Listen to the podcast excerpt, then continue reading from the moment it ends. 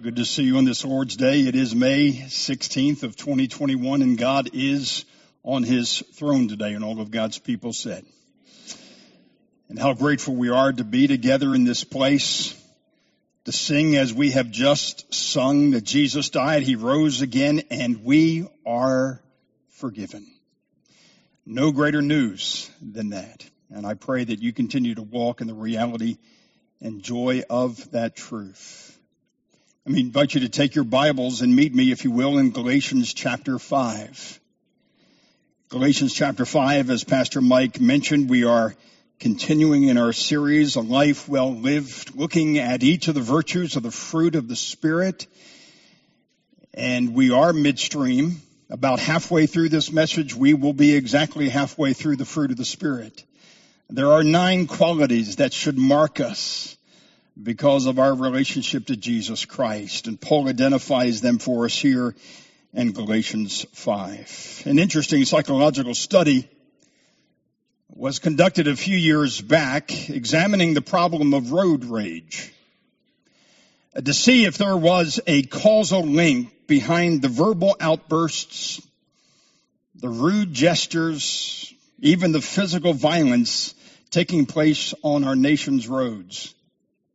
And the architects of the study could find no predictors along the typical lines of age or gender, ethnicity, class, or location. However, they did discover one surprising indicator of road rage. Bumper stickers.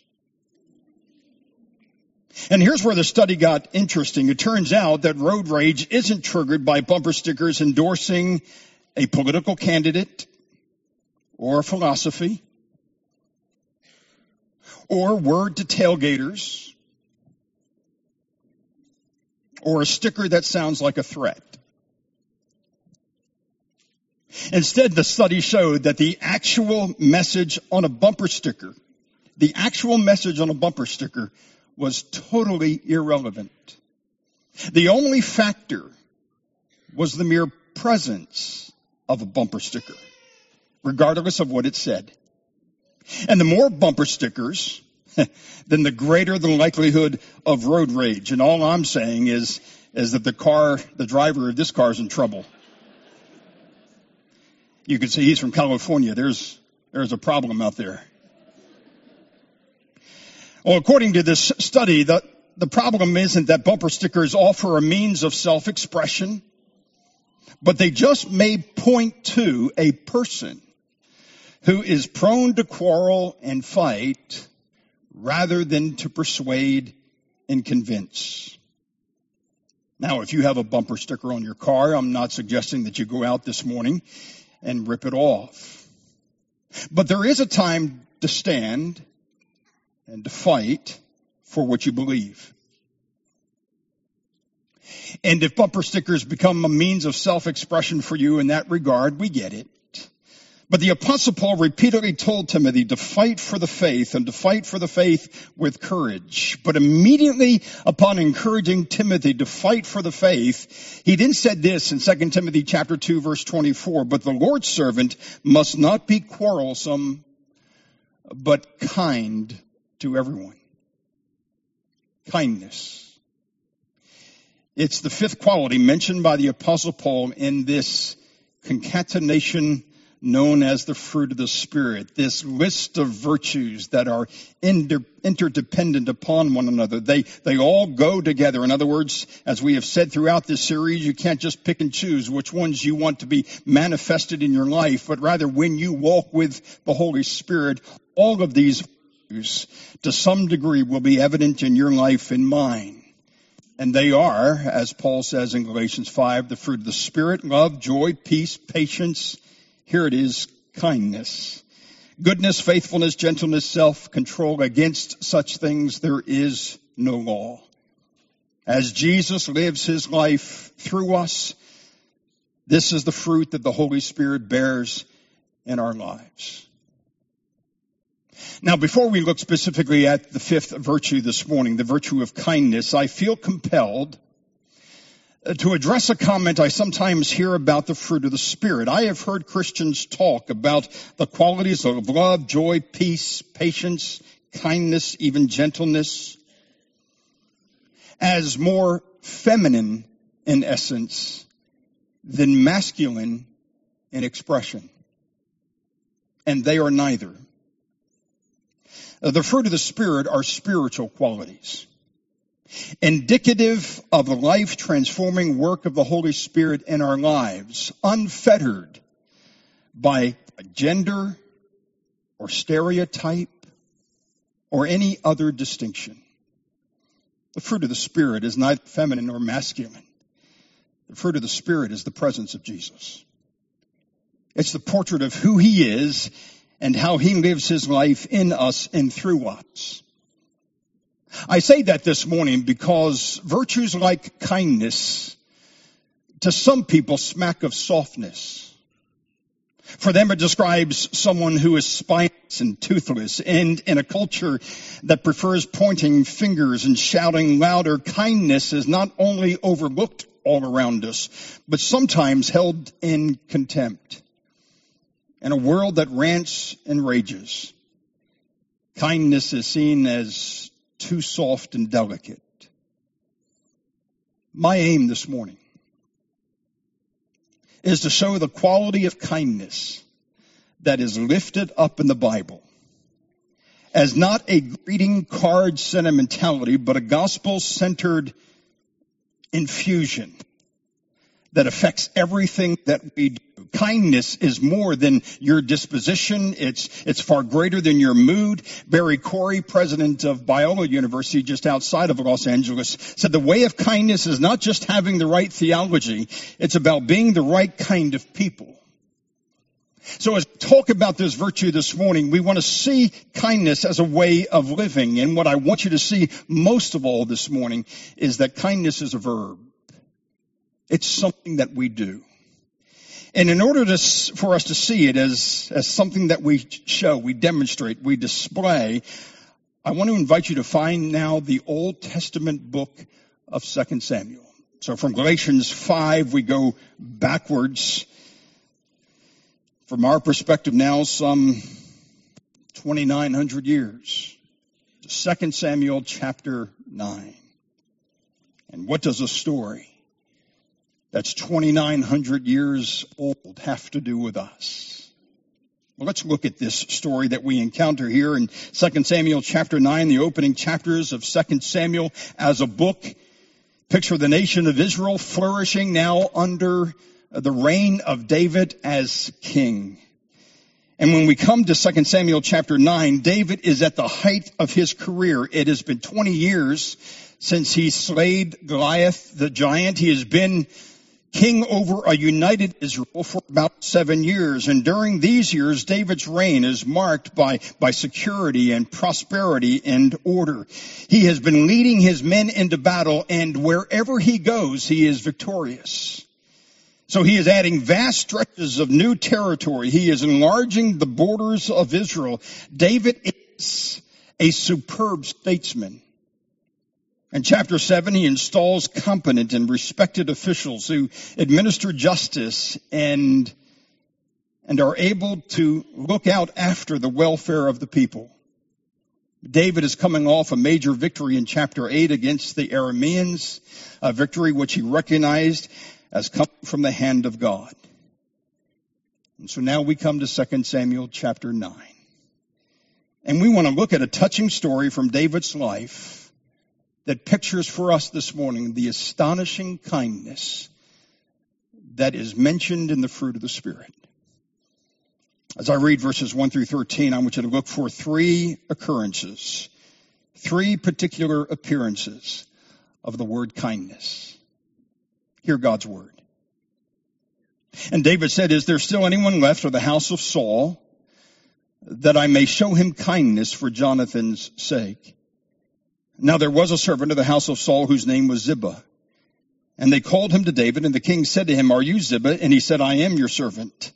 And the king said, Is there not still someone of the house of Saul that I may show the kindness of God to him? Ziba said to the king, There is still a son of Jonathan. he is crippled in his feet. And the king said to him, Where is he? And Ziba said to the king, He is in the house of Machir, the son of Ammiel at Lo-debar. And then King David sent and brought him from the house of Machir, the son of Ammiel at Lo-debar, and Mephibosheth, the son of Jonathan, son of Saul, came to David and fell on his face and paid homage. And David said, Mephibosheth. I'm going to have to try to say that a few times today too. And he answered, Behold, I am your servant. And David said to him, Do not fear, for I will show you kindness for the sake of your father Jonathan, and I will restore to you all the land of Saul your father, and you shall eat at my table always. And he paid homage to and said, What is your servant? That you should show regard for a dead dog such as I. Then the king called Ziba, Saul's servant, and said to him, All that belonged to Saul and to all his house I have given to your master's grandson. And you and your sons and your servants shall till the land, shall till the land for him, and shall bring it produce that your master's grandson may have bread to eat. But Mephibosheth, your master's grandson, shall always eat at my table. Now Ziba had fifteen sons and twenty servants. Then Ziba said to the king, According to all that the Lord my God, the king commands a servant, so your servant will do. So Mephibosheth ate at David's table, like one of the king's sons, and Mephibosheth had a young son whose name was Micah, and all who lived in Ziba's house became Mephibosheth's servants. So Mephibosheth lived in Jerusalem, for he always ate at the king's table. And then we're told for the second time as the story closes, now he was lame in both his feet. And this is God's holy and inspired word to us. And all of God's people said. The ancient world had its own version of a Game of Thrones. In a brutal world, it was common for the new occupier of a throne to eliminate every member of the previous regime. It was not only expected, it was also scandalous not to do that. But David was a different kind of king. And this story opens with a very surprising question. Verse 1 again, David said, Is there still anyone left of the house of Saul that I may show him kindness for Jonathan's sake? That's the key word in the passage, isn't it? And we find it expressed three times in verse 1, in verse 3, and verse 7. Our English word translated kindness here comes from the great Hebrew word chesed. You, will find that word throughout the Old Testament. And it is sometimes translated kindness. In other places, it is most frequently translated steadfast love. The steadfast love of the Lord never changes. It's the same word, hesed. And it shows here in these extraordinary acts of kindness that David pays to Mephibosheth. And that's what, that's what Hesed is. Again, it's, it's acts of extraordinary kindness shown to someone who is in need without any ability to reciprocate or to repay. That's kindness. Now, the word itself takes us back then to the unique friendship that existed between David and Jonathan. Jonathan was the, the son of King Saul, a prince in his own right according to royal blood. And you know the story of how a deep kinship existed and was shared between Jonathan and David. And even after Jonathan learned that David and not he would become the next king of Israel, having been anointed by Samuel, Jonathan was okay with that. And these two men shared such an unbreakable bond that no jealous rivalry existed. Nothing would ever separate the care and the love that these two men had for one another. And out of friendship, they shared a covenant, a promise that they would care for one another's family. And in 1 Samuel chapter 20, for instance, verses 14 and 15, listen to what Jonathan said to David. If I am still alive, show me the steadfast love. There's the word chesed, kindness. Show me the steadfast love, the kindness of the Lord, that I may not die. And do not cut off your steadfast love, same word, from my house forever. When the Lord cuts off every one of the enemies of David from the face of the earth. Later in the chapter again in verse 42, knowing that David would inherit the throne, Jonathan says to him, because we have sworn both of us in the name of the Lord, saying, the Lord shall be between me and you and between my offspring and your offspring forever. So at the heart of this covenant shared between Jonathan and David was now a vow that if either one of them died, then the other would act like a father to his kids. It's a profound relationship. A few years have passed now since Jonathan was slaughtered in a battle against the Philistines. He dies the same day as his father Saul. And now David is sitting on the throne of Israel with strength and security. And what does a man do when he is at the height of his career? When he's at his pinnacle? Well, a man like David begins to think about his friendship with Jonathan from years ago. And being a man of his word, David wants to keep his promise. And that's what we encounter at the beginning of this chapter. I just love the opening verse when David simply asks a question.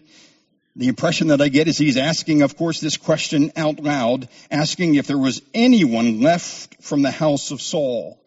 And the officials surrounding David immediately begin to conduct a search to find any surviving member of Saul's family that might be left. And, and they find a man who served Saul. He was one of Saul's major attendants who, who was then brought before David. This man's name is Ziba. They bring him before David. They ask him about whether or not there are any remaining members of Saul's household. A moment that was rather fraught with complexity for Ziba. I mean, he could reveal the heir of Saul by name and risk having a team of assassins sent to eliminate him. Ziba could have said to David, you can torture me, but I will never tell you his name.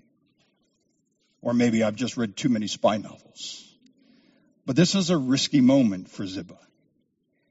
So Ziba has a choice to make, to tell or not to tell. And Ziba gives up his name.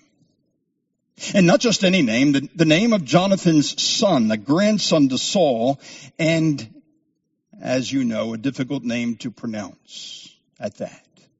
Mephibosheth. The son of David's best friend was still alive. And if I'm reading the account clearly, um, David knows nothing of his existence. And what is more, Ziba informs David that Mephibosheth is disabled. It's mentioned two times in the story. What happened? Well, back in 2 Samuel chapter 4, when Saul and Jonathan were killed in battle, word spread and panic swept in through the palace of Saul. The servants of the palace ran for their lives in the process of evacuating the home. Five-year-old Mephibosheth was dropped by his nanny, breaking both of his ankles, leaving him permanently disabled. The only living heir of the house of Saul is now a crippled man living out in the middle of nowhere. Ziba surrenders the identity of his location and he tells David that Mephibosheth was living in a remote, remote corner of, of Israel. And as we could read into the story, reading between the lines, life has not gone too well for, for M. Sometimes I'll think I'll just call him M, if that's okay. Like. Mephibosheth was undoubtedly in much physical pain for most of his life. He couldn't work because we ignored him. In fact, his name literally means he scatters shame. Imagine that being your name's meaning. And on top of that, he's living in a place called Lo-debar, which means nothingness.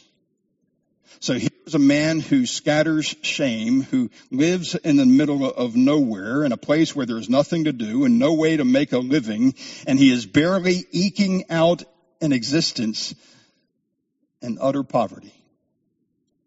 And no sooner did Ziba reveal his location than a band of officials arrive in Lo-debar seeking his whereabouts and they find him they place Mephibosheth either on a donkey perhaps or maybe a cart. They travel the 50 miles to David's palace and I am sure that the entire way terror is just shaking him.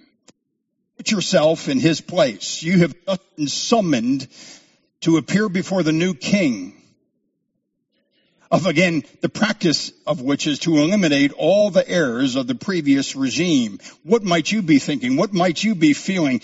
Mephibosheth is scared. Maybe he is expecting the swing of a sword that would sever his head. Perhaps the depressing tale of his already sad life would end in a bloody execution. Mephibosheth falls before David trembling. And I wonder if when David looked at him, he could immediately recognize Jonathan's face in his son. And the first thing David does is to call him by his name, Mephibosheth. There's great dignity in that. There's great respect. And then the second thing David did was to put him at ease by saying, fear not. There's a lot to fear in life. There's a lot to fear in life, especially if you're disabled. And David told him he has nothing at all to fear. But it's what David said next and what David does next. He could hardly believe. David told Mephibosheth that not only was his life going to be preserved, but that he was extravagantly bless him. He said, I am going to restore to you all of the land of Saul that was lost when your father and grandfather died. So David promises him a steady flow of income, not merely a temporary and he said to him, I want you to come and I want you to live with me here in Jerusalem and you will join my family and you will eat at my table every day like one of my sons. And just as David promised, he was treating Jonathan's son as if he was his own. And Mephibosheth is overwhelmed. He says to David, I am nothing but a dead dog. Why are you showing to me such kindness? In Israelite culture, a dog was not a family pet. So this is not your lovable golden retriever kind of comment, okay? But rather this dog that he is referring to was was in their culture nothing but a foul, mangy thing. And then a dead dog on top of that was uncleanness to the extreme. He was not only crippled in his feet, Mephibosheth, he was also crippled in his spirit. You can just sense his negative self-esteem and image. He felt less than human. And David assures him a seat at his table, a place of highest honor and favor kindness has won the day. It's a great story, isn't it? It's a story that is 2,900 years old. And you've been sitting there patiently thinking, well, what does a story that occurred in 900 BC have to do with me sitting here in 2021? What's this story got to do with my life today? It's a good question.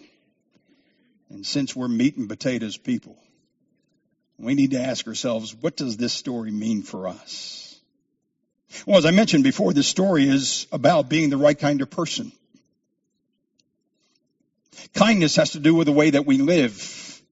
It's not just, again, having right doctrine and right truth and right opinions and right convictions. It is about being the right kind of person. It is about being the kind of person who displays the character of Christ. And if the fruit of the Spirit is about anything, it is about those who claim to follow Jesus living like Jesus.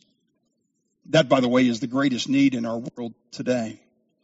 But I also believe this, that living out a lifestyle of kindness may be one of the great challenges for Christians living in this post COVID season. Why? Because ours is a coarse and angry culture. Have you noticed? That people are talking past one another. That people are yelling at one another. It's not just rage. It seems as if rage is just everywhere. And the last time I checked, quarreling and judging and criticizing doesn't appear anywhere within the list of the fruit of the Spirit. But kindness does. And men and women who follow Jesus, who keep in step with Spirit so that kindness is exhibited in their lives, those are the kinds of people I believe in the coming months and years who are going to stand out. And by the way, this is not the world's version of practice random acts of kindness. Again, this is about being the right kind of people, of people who love Jesus and follow Jesus. So, so let's go there. And in a very, very simple way, here's what I want to do. I want to make a case for kindness one step at a time. And let's begin with as simple an expression as we can. Why kindness? Because God is kind. You can't put it any more clearly and simply than that. God is immensely kind. Recall the words of David to Ziba. Is there still not someone of the house of Saul that I may show him, and I love this expression, the kindness of God to him. God is kind. And David wants to show the kindness of God to him. Sorry for the in and out of this. Are you still with me? Catching every other word? Luke chapter 6, verses 5 and 6, Jesus said, But love your enemies and do good and lend Expect nothing in return, and your reward will be great, and you will be sons of the Most High, because God is kind, because God is merciful, because God is good. Because God is like this. Be merciful, even as your father is merciful. The story of Mephibosheth is how he goes from this meaningless existence as nothing but a dead dog and living in fear to being in the king's household and now treated as, as one of the family. And, and the story is such a powerful story because I hope you see it. I hope you've already caught it. This is the story of the gospel. This is a picture of what God has already done for us in Christ. And it is a direct parallel of, of what happens to us when God brings us out of the kingdom of darkness and places us in the kingdom of His Son. We are all Mephibosheths. And we have all gone from being enemies of God to being children of God. And not because of anything that we are or because of how charming and lovable we are. Again, like Mephibosheth, we're dead dogs, scattering shame, living in a place of nothingness. And then God's kindness and grace appears. David could have simply ignored Mephibosheth. And you know what? Nobody would have known a bit of difference. He could have ignored him, and in some respects, we could even call that mercy, given the pattern of eliminating those within the previous dynasty. But God's kindness goes further, and David understands the kindness of God. That's why he asks then, is there someone to whom I can show God's kindness? Jesus Christ in the same way came to seek and to save those who are lost, those who are far away. We again, like dead dogs, living in a place of nothingness and nowhere, he pulls us out of our rags. He takes away our spiritual poverty and he extends everlasting mercy to us. God reaches out to the crippled and to the outcast. And, and even when we lay trembling at his feet, he says to us, don't be afraid. He lifts us up. He says, I'm going to give everything back to you that you have lost because of sin. I'm going to give you an inheritance and blessings and riches and the heavenly places. But more than that, I am going to invite you to sit at my table forever because you are my son and my daughter. This is the gospel of Christ. Like Mephibosheth, we are invited to feast at the king's table every single day. And like Mephibosheth, we never deserve to belong there. So God's grace flows. And I want you to see in particular this morning that God's grace always flows downhill to the low places. God's grace never flows uphill to the pompous and the people who have everything together. God's grace flows down to where we need it. His kindness meets us in that very place. God is kind because he can't deny. It is his essential nature. I think help is on the way. So we're going to do an, we're doing, we're going to do a quick exchange here. Because some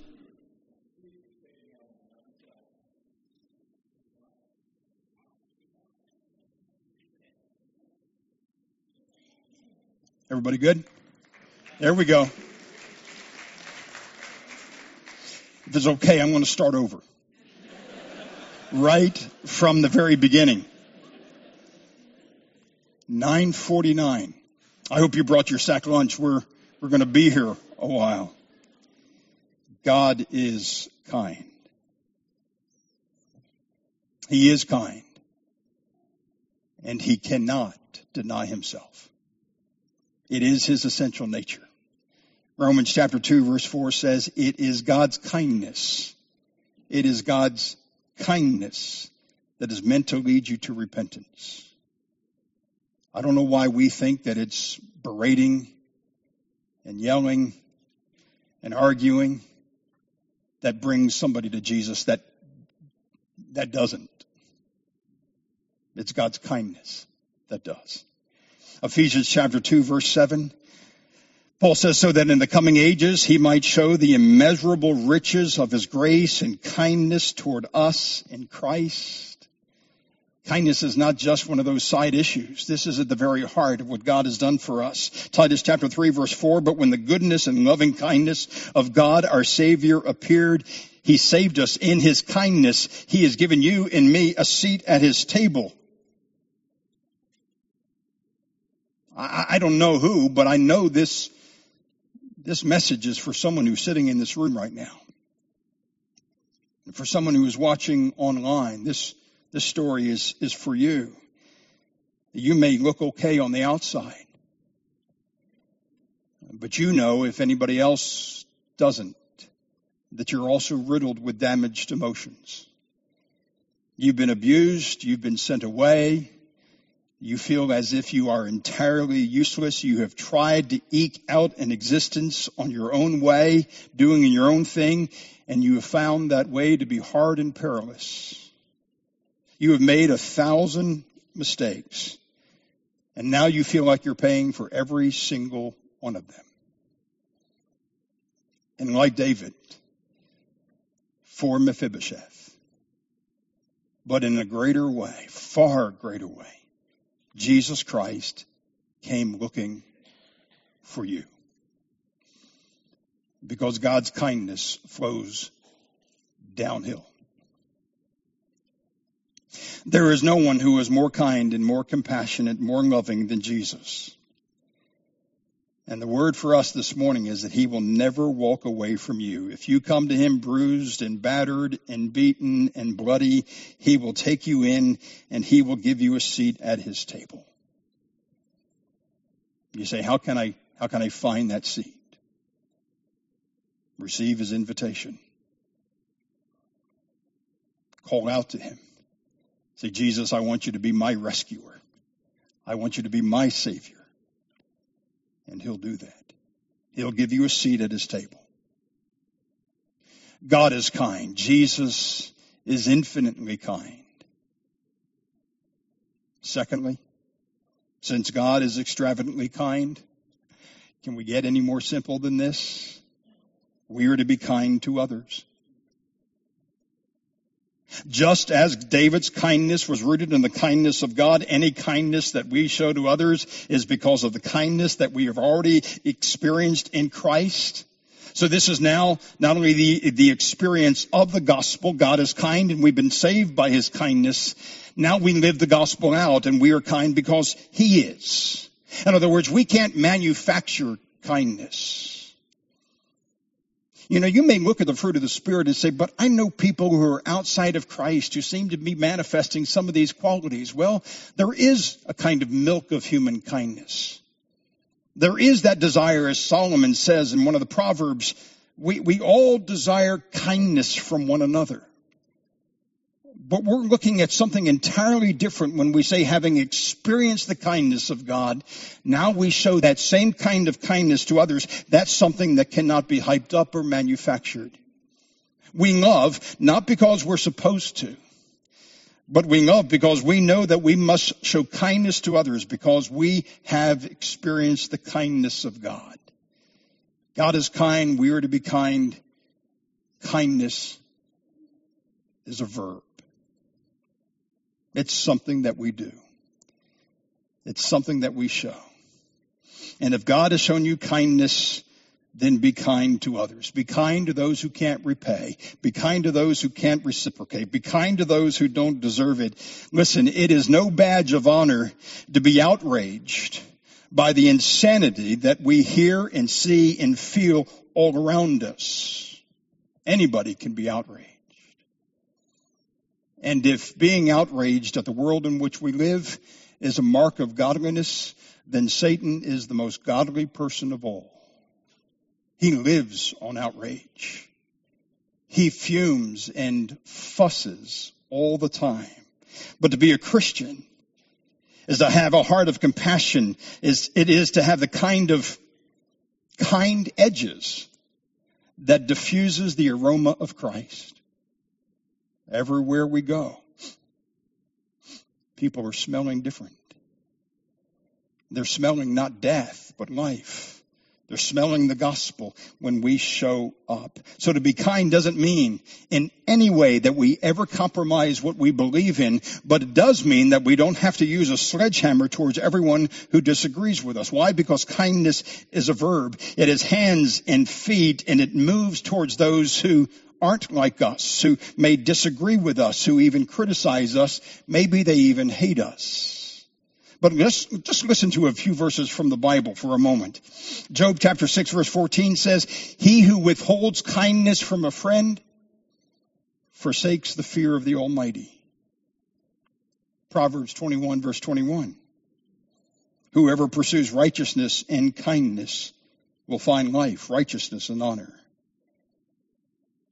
Ah, you gotta love Micah 6 8. We need to sing it again sometime too, huh? He has told you, O man, what is good. And what does the Lord require of you but to do justice and to love kindness? That means you love showing it because kindness is a verb and to walk humbly with your God. In Zechariah chapter 7 verse 9, thus says the Lord of hosts, render true judgments, show kindness and mercy to one another. God is kind. We should be kind. And kindness is a verb. It's something we do. Not too heady stuff, is it? But it's the nuts and bolts. It's the shoe leather of our faith. So here's simply the question this morning. What, what virtues do you want to define your life by? Will it be kindness, goodness, and gentleness, or will it be frustration, anger, and belligerence? I heard a preacher say just recently that belligerence is a fruit of the Spirit. Kindness is a fruit of God. And it is not an inconvenience to be avoided, but an action to be embraced. I don't know, sending a thank you note, assisting a neighbor, helping a friend in distress. I mean, we could go on and on and on and give a list. The, the question simply is, with whatever circumstances or people in your life, when the opportunity comes up for you to be kind, be kind. Why? Because God is kind. This is not a moralistic message. This is a gospel centered message. Because we have experienced it, we express it. Kindness is a deep expression of love and care that is undeserved, it is unearned, it is unrepayable. You just do it because you've experienced it. And speak kind words. Words have a way of changing us. And so in every situation you walk into, you know that you can either use words that build up or demoralize. Words are powerful things. And if anything is going to mark the aroma of Christ among his people today, it's speaking kind words to everyone. Rick Ezell tells the story of his father who traveled a lot for the business that he operated and, and some of his overnight trips, sometimes he would take Rick, his son, or sometimes he would take somebody else with him for company, and sometimes it was an African American named Willie. And one night on an overnight trip, they pulled over to stay at a hotel, and he and Walt Willie front desk and requested a room for the two of them. And the clerk looked at them and said, I will give you a room, but not one for him, pointing to Willie. And his father said, if, if he can't stay, then I won't stay. And they walked out. And out in the parking lot, Willie said, Mr. Ezell, you can't, you can stay in that room and I'll sleep in the van. I'll be all right. And he replied, Oh no, if, if they won't let you stay in that motel, then I won't stay there either. You're like family to me. And they both slept in the van overnight. After that man passed, Willie spoke to Rick at his father's funeral and said, I want you to know that your father's words to me that night changed my life forever. The words we speak make all the difference. Kind words that we share can change a life. So here's where I want to leave you. I want to leave you in 2 Samuel chapter 9, verse 1. It's the question that David asked, but it should be the question that we ask. Is there not someone to whom I can show kindness to? Is there not someone with whom I can show the kindness? As I close this morning, Pastor Mike is going to come up and lead us in a time around the table, the Lord's table. It's striking to me that that the word table is mentioned five times in 2 Samuel chapter 9. And the word table there represents something deeply theological and profound and real. Uh, because sitting at one's table and eating is the deepest act of fellowship. It's a personal sharing of life. And because we have known and experienced the kindness of God through Jesus Christ, guess what? He invites us to sit at His table and to feast with him and from him and to enjoy him. It's the deepest personal act of friendship. You, in Christ, have been given a seat at the Father's table. Let's pray about that. And our Holy Father, how grateful we are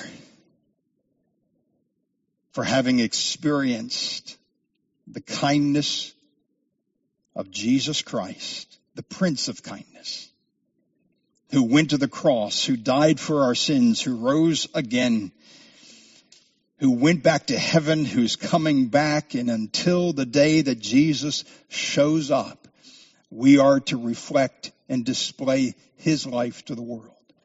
And so, Father, we pray that having experienced the kindness of Jesus, we will be people who express it. And a part of us, Father, being nourished and strengthened and helped and encouraged to be these kinds of people is the sheer enjoyment of sitting at your table, remembering what you did for us at the cross allowing that to wash over us, to change everything about us, to know, Father, that we're forgiven, and therefore we've got nothing to prove or to show except the kindness of Jesus to others. So, Father, we with joy hear your invitation to come to the table and eat and drink and we come with gladness today. In the name of Christ. Amen.